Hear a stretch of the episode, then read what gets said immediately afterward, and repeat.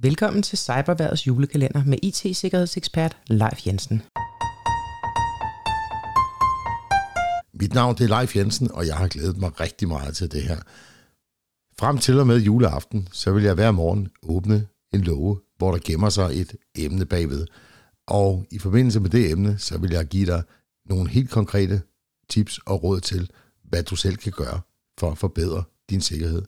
Og du har min personlige garanti for, at hvis du følger de her 24 råd igennem december, så har du reduceret risikoen væsentligt for at havne i kløerne på de kriminelle.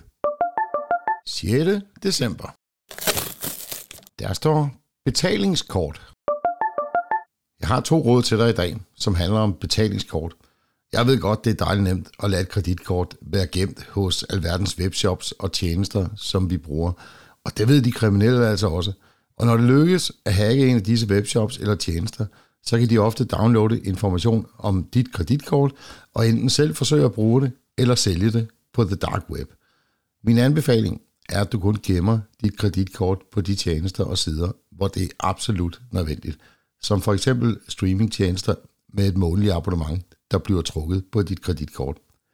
Og hvis du skal være endnu mere sikker, så få oprettet et separat betalingskort i banken, udelukkende til dette formål, og hvor du sørger for, at der kun står et begrænset beløb, så du altid kan tanke op, når det bliver nødvendigt. Hvis du gerne vil gøre det nemt at handle, og ikke har lyst til at indtaste de mange tal på dit kreditkort, hver gang du skal betale, så overvej at bruge MobilePay i stedet for.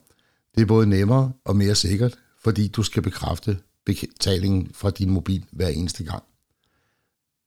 Det andet tip handler om at bruge dit betalingskort, når du er i en butik eller på en restaurant.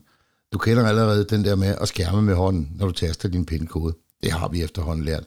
Men tænk også over, at når du øh, holder dit kreditkort, så er det faktisk ret nemt at stå på behørig afstand og tage et billede med en mobiltelefon.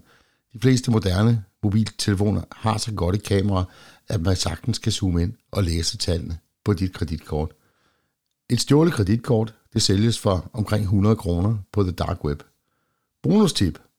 Hold altid et vågent øje med dit kontoudtog for mistænkelige transaktioner, og hvis du synes, der er et eller andet, der er galt, så ring til banken eller eventuelt til kortservice og få spadet dit kort. Det var Cyberværets julekalender for i dag. Vi høres ved igen i morgen.